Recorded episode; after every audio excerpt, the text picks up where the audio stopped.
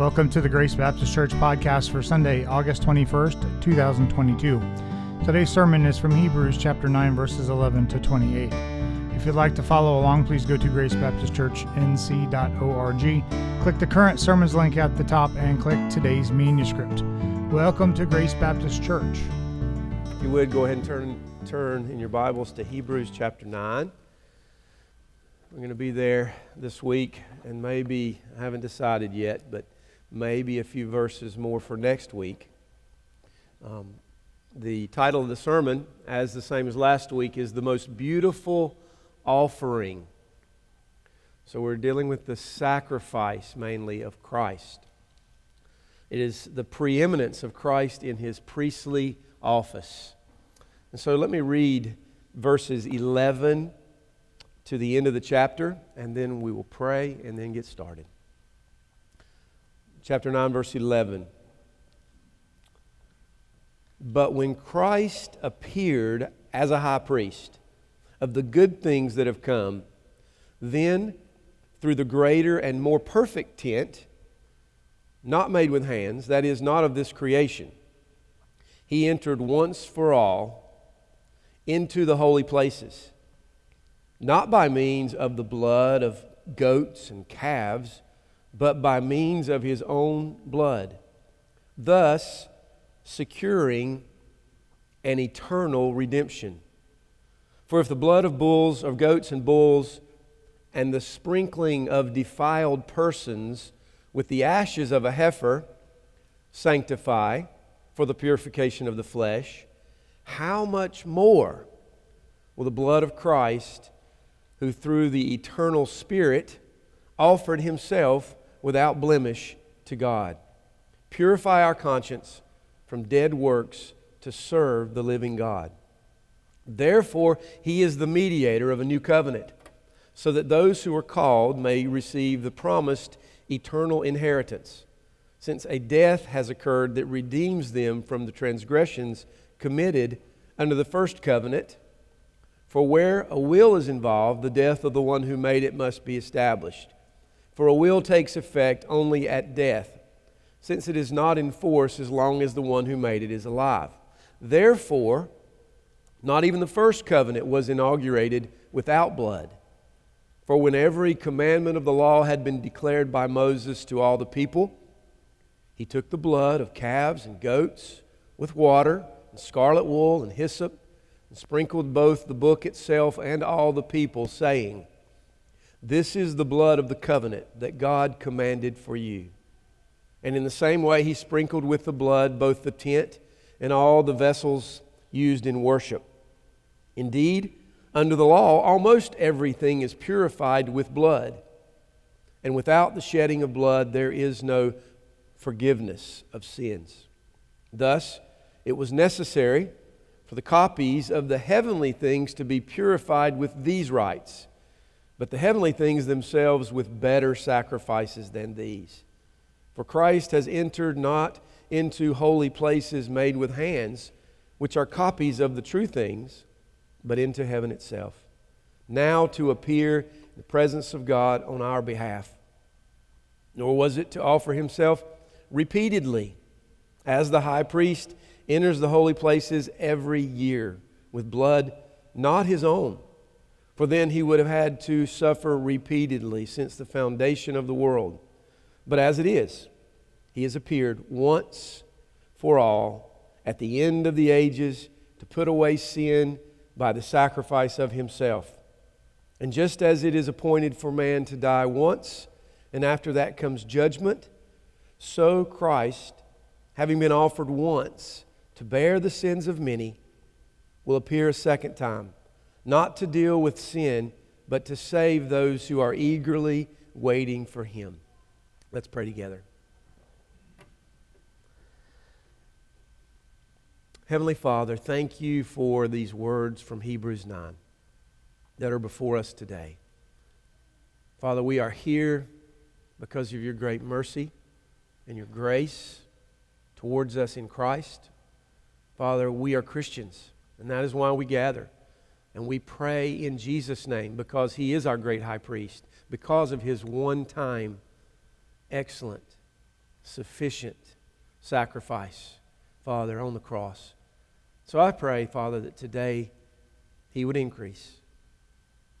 That by your Spirit that dwells within us, that our hearts would love Christ more and worship you in the face of Christ. Pray that He would increase, that we would decrease, Father. And as I always pray, Father, I am just a man and I have my own sins, but I look unto Christ this morning. And Father, in spite of me, I pray that you would work greatly. Father, through the preaching and teaching of your word. I pray, Father, if someone is not a Christian, that today they would become one. So, Father, we, we give you this time. In Jesus' name I pray. Amen. As we've seen, the author is making the same argument in different ways in, in the book of Hebrews. Namely, that Jesus, He is the fulfillment of all of God's promises in the Old Testament. The Old Covenant has come to an end, and through His priesthood, Jesus is now the mediator of a new covenant. Look at chapter 9, verse 15. He is the mediator of a new covenant.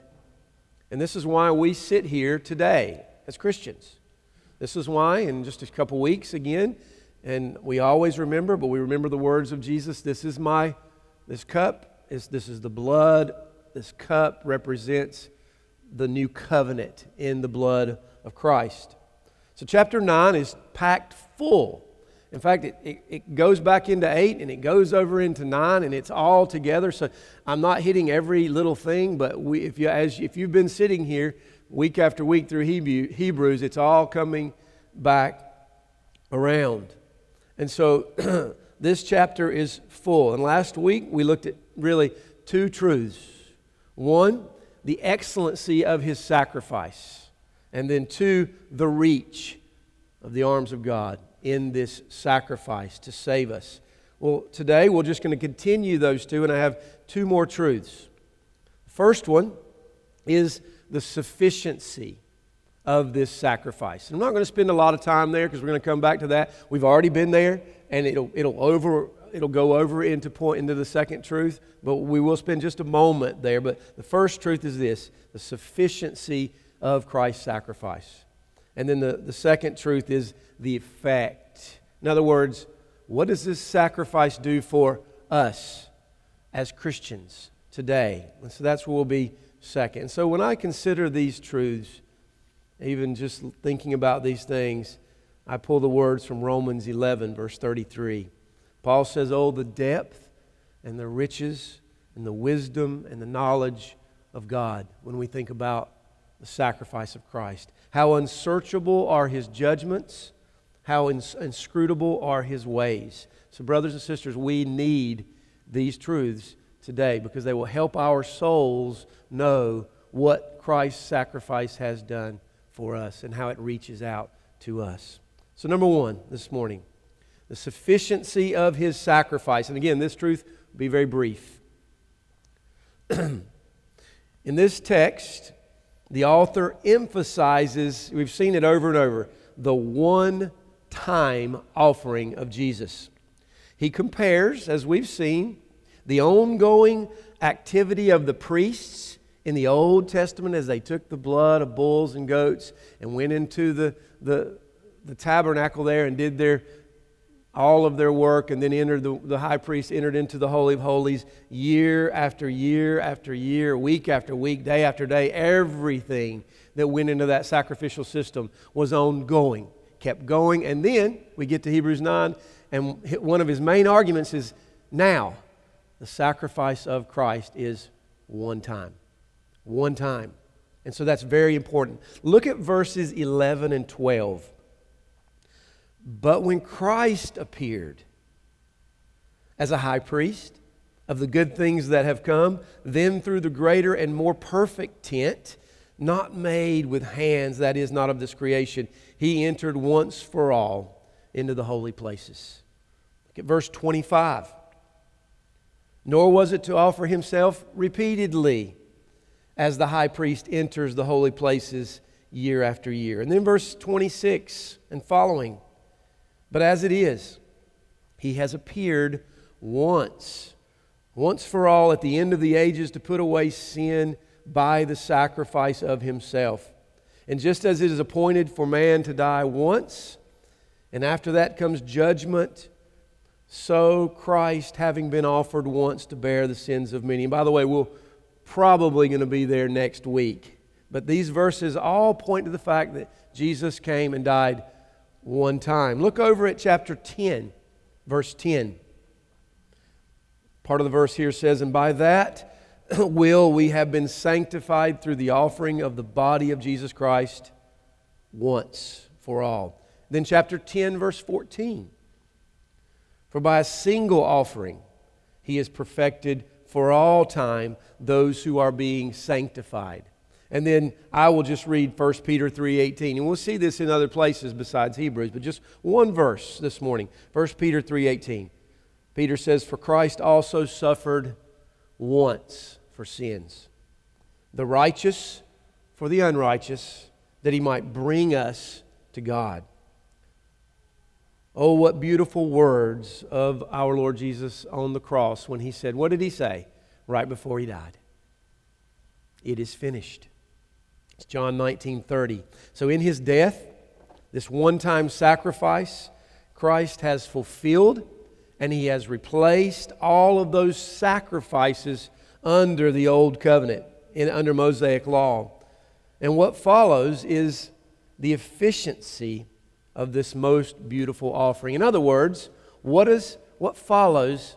This is the rest of our time today. We're going to be looking at what that death does for us as we sit here today as Christians and hear from Romans 9.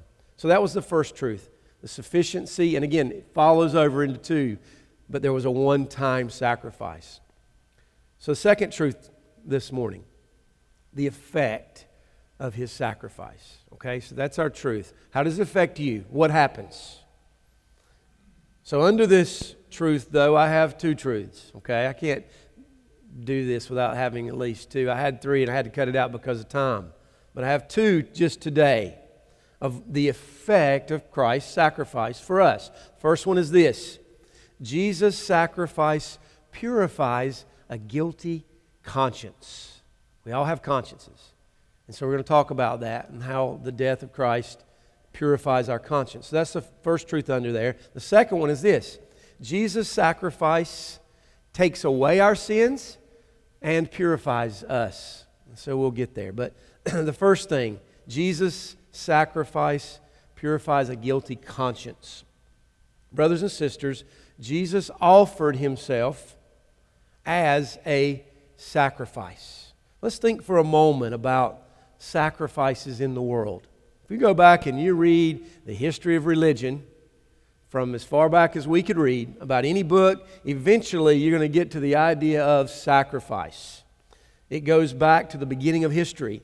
Every culture has their form of sacrifices. And we might even say that even today, you're sacrificing your time to be here, but we're talking more about the sacrifice of somehow trying to appease God. And so, if you go back and you think about all the sacrifices in the history of the world, some are bloody, some are not, because there are other, other there, there, there are foods and, and all kinds of other things offered up to God. Animals are sacrificed, meals are sacrificed. For thousands of years, this has been the case in every culture. So, my question for us is why? Why have cultures sacrificed these animals and these other offerings they've offered up to God? Why is it so prevalent in all cultures? Why do people feel the need to sacrifice to, to God or to someone else? Well, the answer is simple it is a guilty conscience. This is the effect of the fall of Adam, for all have sinned and fall short of the glory of God. And so it comes down to all of us. Instead of law keepers, we are lawbreakers. And this is our nature. We have fallen from the glory of God. Each of us has gone astray to our own ways, and we look to our own interests. And we, we, most of the time, we look to our own interests, when, even when it comes to our own families. And then, when it, certainly when it comes to God, we look to our own interest. And that's what the world does. And so, when we consider this fact, what happens with our conscience? When we think about how, well, let me just keep going. What happens if you steal something? What happens if you commit adultery? What happens if you deceive someone or you lie to someone or you, or you, or you just don't tell the truth? What happens if you, if you murder someone? Well, you might say this morning, well, I've not done any of those things, which I don't think you could say that. But even if you could, then I would say, as Jesus says, look to your heart. Jesus says, if you think evil of your neighbor, you've done what? Committed murder where? In your heart. If you've looked at a woman with lust or looked at a man with lust, where have we committed the adultery? It's in our heart. And because of these things, which we cannot see, and the things which we can see, all of us have a guilty what? I mean, when, we, I, when I think of conscience, I just point in my head because we just can't, it's a mystery, okay? We, we can't just point to the conscience. And, and there's a lot more I could say about the conscience. But the reason that we feel this way is because of our conscience. It's guilty. I think of, some of you may not have read the books or seen the movie, but, it, but one of my favorite movies is The Voyage of the Dawn Trader. And uh, I think of this, the, the one little British boy there who is very naughty. His name is, is Eustace and the cousins are always upset with him because he's always mischievous, he's always arguing, he's always looking after his own interest. And then he gets pulled into the story, and off they go into the picture, into the wall, into the ocean, and there they are on the ship.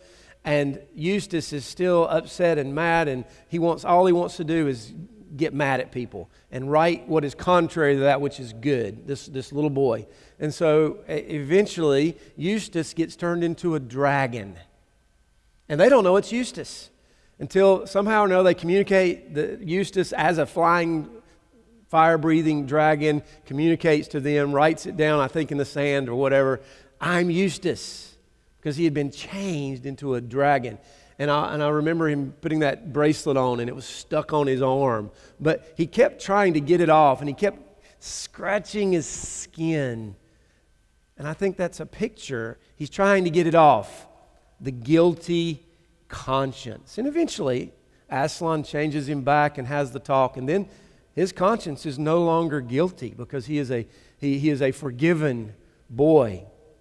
But I think of, of that. But all of us have this guilty conscience. So let me, let me ask some more questions. What happens to our conscience as we consider a holy God? What happens to our conscience when we think about all the Old Testament laws that we have broken? And then we move to the New Testament, and Jesus looks at the heart, and we go, Oh, nobody's really seen the, the things that I've broken because it's down to the heart. Again, uh, we, we get away with a lot um, that people don't see. And we all know that. I, I do the same. We, you do the same in your homes. And and, and even things that your family doesn't know about you, there are things of the heart that people don't see, but God sees them all. But when we think about those, when you think about that, when you lay your head on your pillow at night and you think about all of those things, what does your conscience say? Well, when we think about the perfect sacrifice of Christ, by faith in Jesus and his one time sacrifice, and as we think about all of the, the big chasm that is between us and God, the enmity between us and God, that which once separated us, if you are in Christ today, that is gone. The Bible says, by his stripes you are healed. Romans 8 2, for the law of the Spirit of life has set you free in Christ Jesus.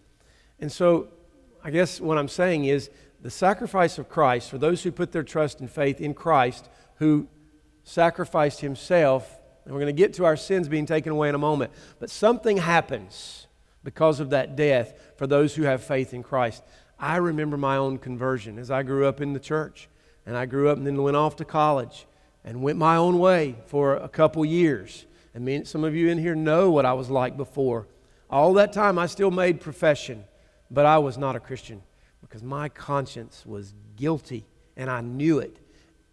Well, make a long story short, when I trusted Christ, there in my bedroom all by myself, knowing what the Bible taught about the gospel, reading the book of Revelation, at that time, all I can say, just from my own experience in that regard, is when Christ saved me, my conscience was no longer guilty.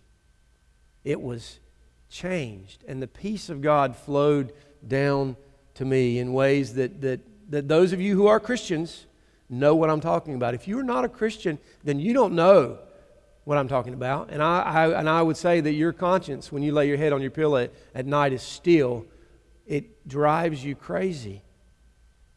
Look back at chapter 9, verse 9. When we compare the sacrifice of Jesus with those under the old covenant, here's what we read. According to that arrangement, gifts and sacrifices are offered that cannot perfect the conscience of the worshiper. But they deal only with food and drink and various washings and regulations for the body imposed until the time of the Reformation. Now look at verse 14. How much more will the blood of Christ, who through the eternal Spirit offered himself without blemish to God, purify our conscience from dead works to serve the living God? Do you see the offering? The sinless Son of God, the perfect sacrifice, the Lamb of God who comes down from heaven. Nothing else will do when we compare those Old Testament sacrifices. And in the most mysterious exchange, which we talk about often, Christ on the, on the cross takes our sin upon himself. we give him our sin, he gives us his righteousness. And he takes all of our sin upon himself. So let me, let me point something out. When your sin goes upon someone else and it is taken away, what happens to your conscience? It all of a sudden becomes free and peaceful. And this is what Christ does. He gives us his righteousness and then our conscience is free from guilt. this is why even the good works of the world are not acceptable to God. Have you ever thought about that? Because there are, and I'll just be honest, there are people out there that are not Christians who have, in many ways, better works than us than not just us, that's a general statement, than Christians in general. Their works, as far as the world is concerned, are greater and better in many ways, but they are not Christians because they have not believed on the Lord Jesus. And so their, their, who they are is not covered. So their works are not covered by the blood of Christ. They are dead works. They still have a, a guilty conscience and their works are still unacceptable to God. And yes, if we think about us today, you might say, well, I still sin. Well, of course we do. We all sin, and that's for sure. And we're, but it's those who have been forgiven by the grace and mercy of Christ, and as we look unto his sacrifice, the consequences of our sins can still be very, very, very great.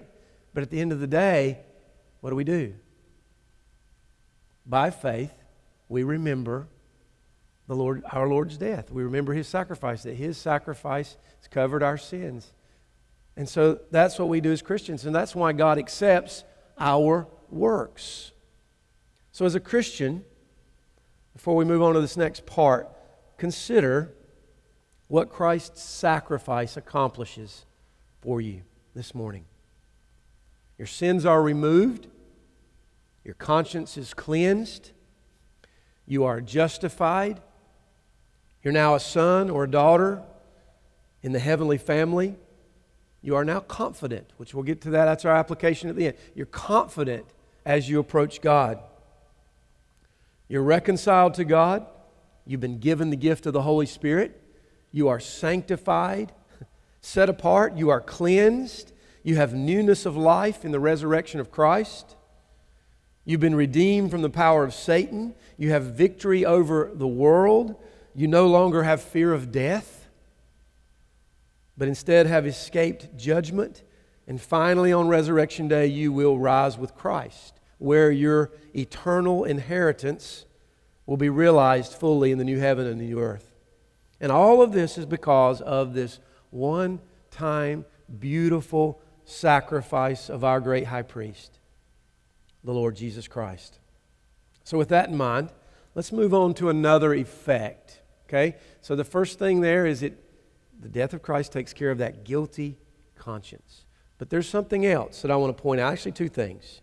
Jesus' sacrifice also takes away our sin and makes us clean. So that's where we're at for this second truth. Takes away our sin and makes us clean. And those go together. Well, let's begin with the taking away of our sins. Think about that for a moment. Probably the most famous verse I quote often is Psalm 103, verse 12. As far as the east is from the west, what does he do? So far has he thrown our transgressions away. And we can't keep throwing it that far. The point is they're, they're thrown away. Well, let me give you a theology exam this morning. What is the theological term when God takes away our sins? Probably said it a few times in my preaching, but the point is he's taken them away. But what would be a theological term? I would say expiation. He expiates, He takes away our sins. Simply put, our sin problem has been taken away on the cross. God has laid on Him, as we read last week, Isaiah 53, He's laid on Him the iniquity of us all. Now, there's also the the other term there might be propitiation, but we're not dealing with that in this text. We're dealing with God taking away sins. Propitiation has to do with God's relationship to us, the offering to God, taking away his wrath. But we're not talking about that so much. Now we're taking, talking about taking away sins. My point is that in the cross of Christ, our sins are taken away. Because of this, we are justified. So God doesn't no longer look at you and your sin, He looks upon the person and work of His Son. Therefore, now if you are a Christian, there is now no condemnation for those who are in Christ Jesus because your sins have been taken away. But there's more in this passage. That's the taking away. What about the cleansing? Because if we're going to go to heaven, we need to not just have our sins taken away, we need to be cleansed as well.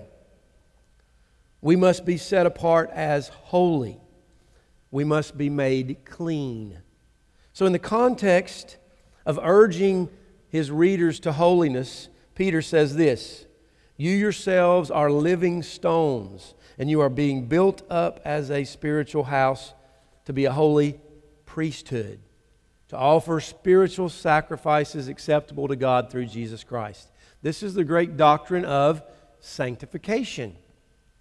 Now, we see this pictured these two things the taking away of sins. Now, stick with me here for a minute because this is where, the, where he's making his pictures in the text. Taking away of sins and being cleansed.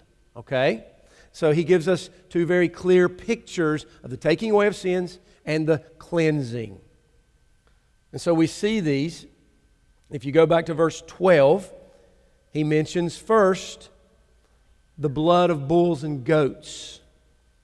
So let me ask when you think about these, the, these, these sacrifices of, of bulls and goats during the time of the tabernacle and in the temple, what kinds of sacrifices were these animals? Well, they were, if you go back and read the Old Testament, they were sin offerings, they were guilt offerings. So these particular goat, goats and, and bulls and those types of animals were particularly dealing with sin and guilt very clearly. And there was the emphasis on the shedding of their blood and the death of those animals, although we know that did not ultimately appease God. We'll get to that later. But in verse 13, we see a, a different kind of sacrifice than the blood of bulls and goats. What do we see? We see a red heifer. Have you ever heard about the red heifer in the Old Testament? Well, this is it. Because look at, look at verse 14. Excuse me, excuse me, 13. We see the sprinkling of defiled persons with the ashes of a heifer. And if you go down to verse 22, that's why it says, under the law, almost everything's purified by blood. Well, with the blood of bulls and goats, had to deal with sin and guilt. But with the red heifer, there was the sprinkling. Okay? What happens when you sprinkle something that's dirty? Well, the water runs down and they get cleaned or cleansed. So, as, when we think about this particular sacrifice, with the heifer, it is not called an offering, but instead it's called a sprinkling. Now, it was an offering, of course, but it's called here a sprinkling. And so the author of Hebrews is making a point. Not only do your sins need to be taken away, you also need to be cleansed. And so, Numbers 19, if you go back and read that, a red heifer would be sacrificed then its, its blood would be sprinkled towards the tabernacle. Lots went on there. But then they would burn the entire sacrifice. And they would take its ashes, along with some other things cedar wood, hyssop, scarlet yarn, and then they would keep it in a place, all of the burned ashes, and, and then they would keep it beside some water. Then what they would do, well, they would mix that water together. And when a Hebrew, an Israelite, were to do something that made them unclean, for example, I mean, we often have death in our families, in our immediate families, in our not so distant families, and there's always the, the, the bodies that are there. And so people died. And so when an Israelite were to touch or come in the same room or the same house with a dead body, they were unclean. And so they didn't have to go back and do all of this other stuff in order to be clean from, from such a thing, because God knew that was just a normal part of life, but yet they were unclean. But they could go to get this special water mixed with the ashes of the heifer, and they would sprinkle it there on them, then wait till the end of the day. Then they were purified. They would be clean. So, with this in mind, the author of Hebrews is showing that the one time sacrifice of Christ functions in, in both ways taking away of our sins and the cleansing of us. So, brothers and sisters, as the mediator of a new covenant, Jesus' death on the cross and then his resurrection does in one single sacrifice. This is very important. It goes back to our truth, first truth. One single sacrifice, what all the sin and guilt offerings, as well as all the offerings of the, the purification offerings, what every single one of them d- did, Christ did it all in one single sacrifice. As we've seen back in the Old Testament, they were never finished. They continued around the clock, year after year. They were of this world. They carried out their tasks in the earthly tabernacle. And in and of themselves, they could never take away sins, nor could they purify or make a people clean. And now, because of the death of our Lord and his resurrection and his ascension to the Father, he now does what to us? He pours out His Holy Spirit to us who makes us clean. That is why I often quote this 2 Corinthians 5, I think it's 17, that whole passage there.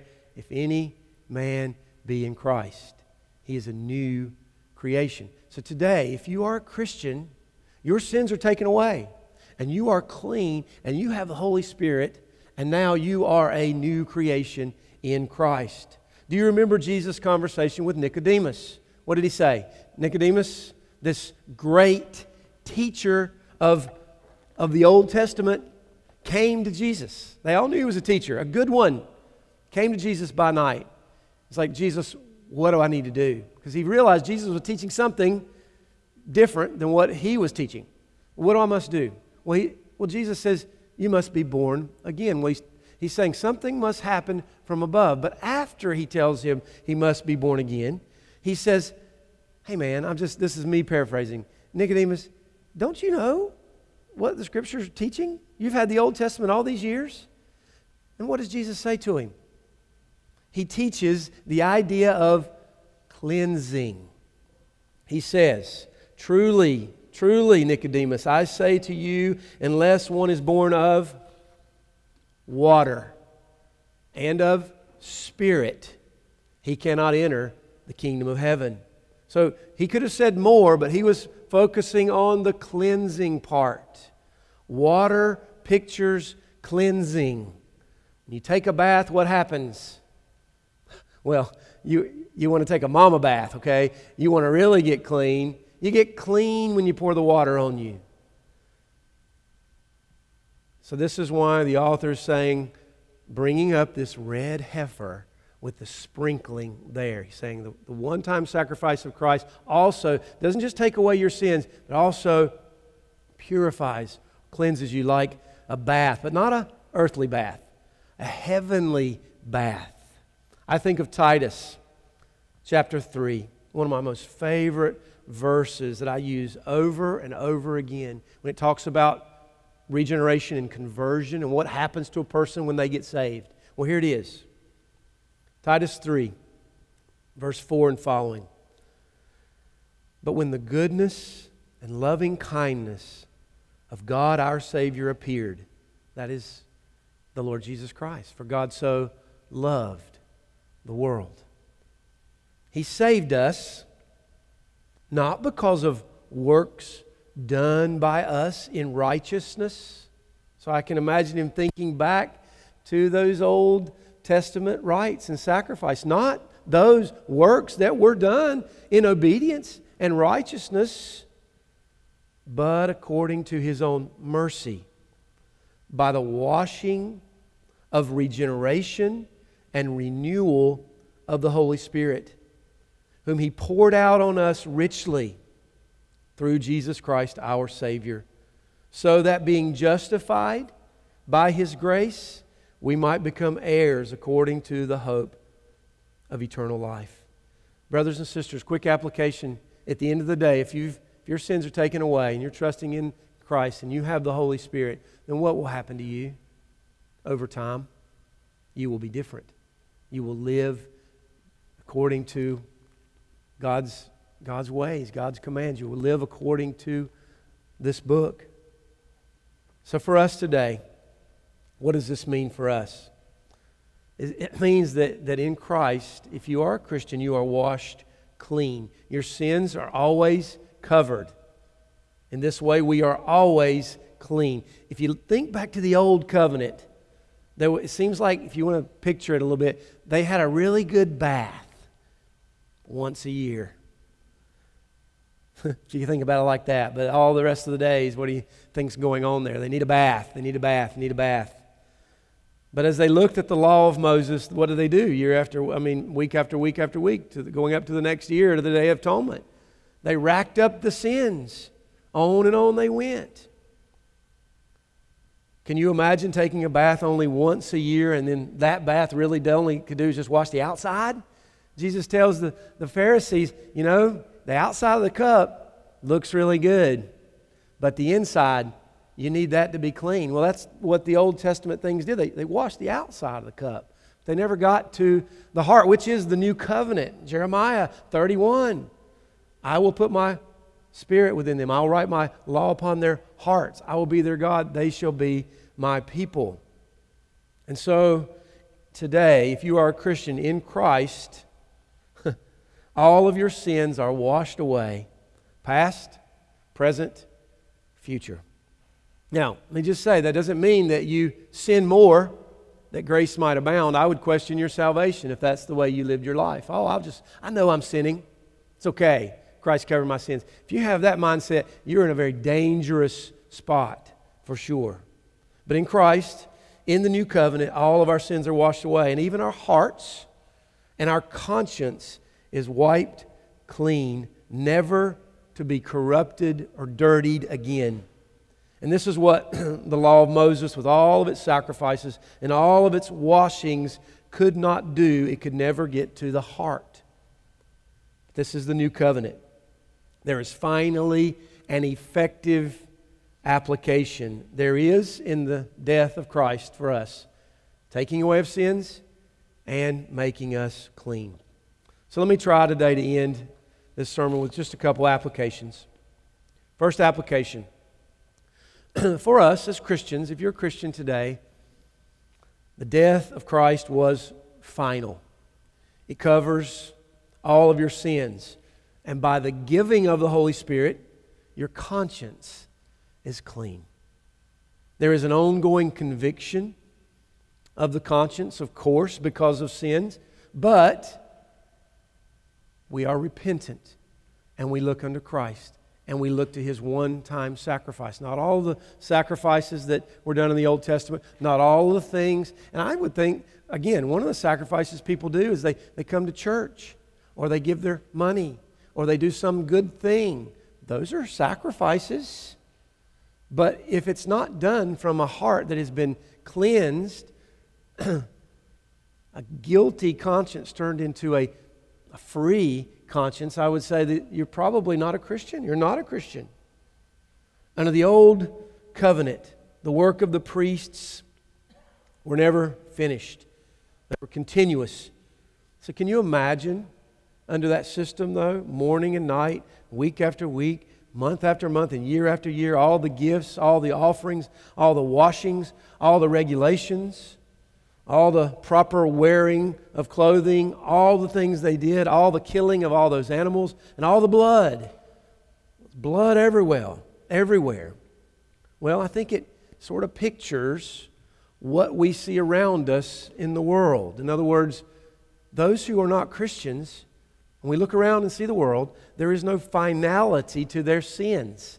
They're always trying to cover them. They're just like Eustace. They're trying to do something to scratch it off get it all. They're trying to get to the heart. That's why there's a guilty conscience when they lay their heads on their pillow at night. There is no finality. The conscience is always there. There is no rest. And it, of course, Hebrews speaks a lot about rest in Christ. And let me say, too, that this should motivate us, and it must motivate us, the love of Christ in this sacrifice, to go out to live differently, and to share with our mouths to our neighbors, with our neighbors, and with those who we work with. And as we go, everywhere we go about, to do what? To share this, this gospel, this sacrifice, to speak of Him in this way. Well, that's one application. Final application. And we'll see this over and over. And I've done this one before a few times. But because of the sacrifice of Christ, you can boldly approach the throne of God. I think of King David. Let's go back for just a minute. We'll see this again more in chapter 10. But did you know, just hold David in your mind for just a second, did you know that the sacrifices of those animals in the Old Testament, under the Old Covenant, did not cover all sins? Did you know that? It's, it's, a, bit of a mystery to me, but, it, but at the same time, it's not because it really, none of them covered sins anyway, all the sins anyway. But it covered unintentional sins. You go back and read that.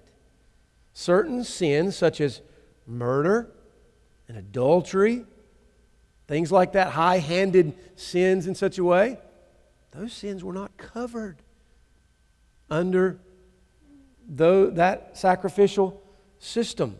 And I think this is, this is why Paul was so, I can imagine his soul thinking about the gospel. Coming to Romans 3, when he speaks of Christ's death, he says, speaking of the cross, this was to show God's righteousness because in his divine forbearance he had passed over former sins. He had to pass over former sins because all of them were not covered under that system. And so when I come back to David, what did David do? He murdered Uriah. He had a, he, he, he was in an adulterous affair with Bathsheba. He lied. This is King David we're talking about. I imagine that after that, I'm thinking of Psalm 51, go read it. David's thinking, those sacrifices from that, from what I'm seeing, not covering them. And it's not covering them. But what did David do? He appealed to what? Which is right from the beginning Adam and Eve, the mercy of God. By the mercies of God, I appeal to you, brothers, to present yourselves as living sacrifices. And so we come, we think about David, but we come to the New Testament for those who trust in Christ and his sacrifice now. David was not coming with great boldness from the same way we are. Even when they tied the rope around the, the I don't know if that's true or not, but tied the rope around the, the high priest and sent him into the Holy of Holies. They were coming with fear and trembling, and all the people still couldn't go in there because it wasn't meant to cover their sins. Those were meant to be copies and shadows and pictures and types of that which is heavenly. So, for those who trust in Christ now, we come with boldness. Why? Because of the excellency we saw last week and the reach of his sacrifice, the sufficiency, one time act, and now the effects that our sins are taken care of, and now we are washed. This is the most beautiful sacrifice, and this illustrates what is new about the new covenant. Again, I will be their God. I'll write their law upon my write my law upon their hearts. I'll put my spirit within them. So in ending this today, think about this offering. What an offering it is. What a sacrifice. What a love. And this is the message that we believe. This is the message we live by, and this is the message we proclaim. And by God's grace, we will continue in that. And this is how David, and by, by the way, we think about Paul. He was a murderer, wasn't he? As he thinks back to the Old Testament law. He was the one behind all the murders of Christians there beginning. But this is why those folks and us today can be saved by the same sacrifice that He saves us even to the uttermost. Again, this is why murderers and adulterers and, and witches and atheists and those today who commit such sins can still be saved if they turn and repent and look unto Christ. Let's pray together.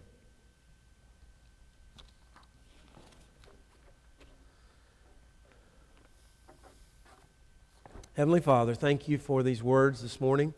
I know they were heavy. I know they may have been difficult, but I pray that if that there's something here that, that, that, that we would take home and we would think about most of all the great sacrifice of the Lord Jesus on the cross one time sacrifice takes away our sins and clean, cleanses us, Father. And there's, there's, there's so much more, and I look forward to the, the, the verses coming. But today, I pray that you would give us great grace to get these things and to leave now and to go out into the world and to make disciples as we go until we are able to meet again. And I pray that you would give us a great love for Christ I pray if someone is here and for the first time they heard the gospel, uh, Father, I pray that uh, you would just give them ears, give, him, give them eyes to see, they might turn and look unto Christ and be saved. So, Father, we just give you this time and, and this week. We pray in Jesus' name. Thank you for listening to the Grace Baptist Church podcast. You can listen to past sermons at podbean.com. Search Grace Baptist Church China Grove to find us. You can also find us on Apple Podcast. Search Grace Baptist Church, China Grove. You can also join us at the South Rowan YMCA, 950 Kimball Road, China Grove, North Carolina. We meet on Sunday mornings at 9:30 for fellowship and service starts at 10. Thank you for listening and remember to be intentional in making disciples this week.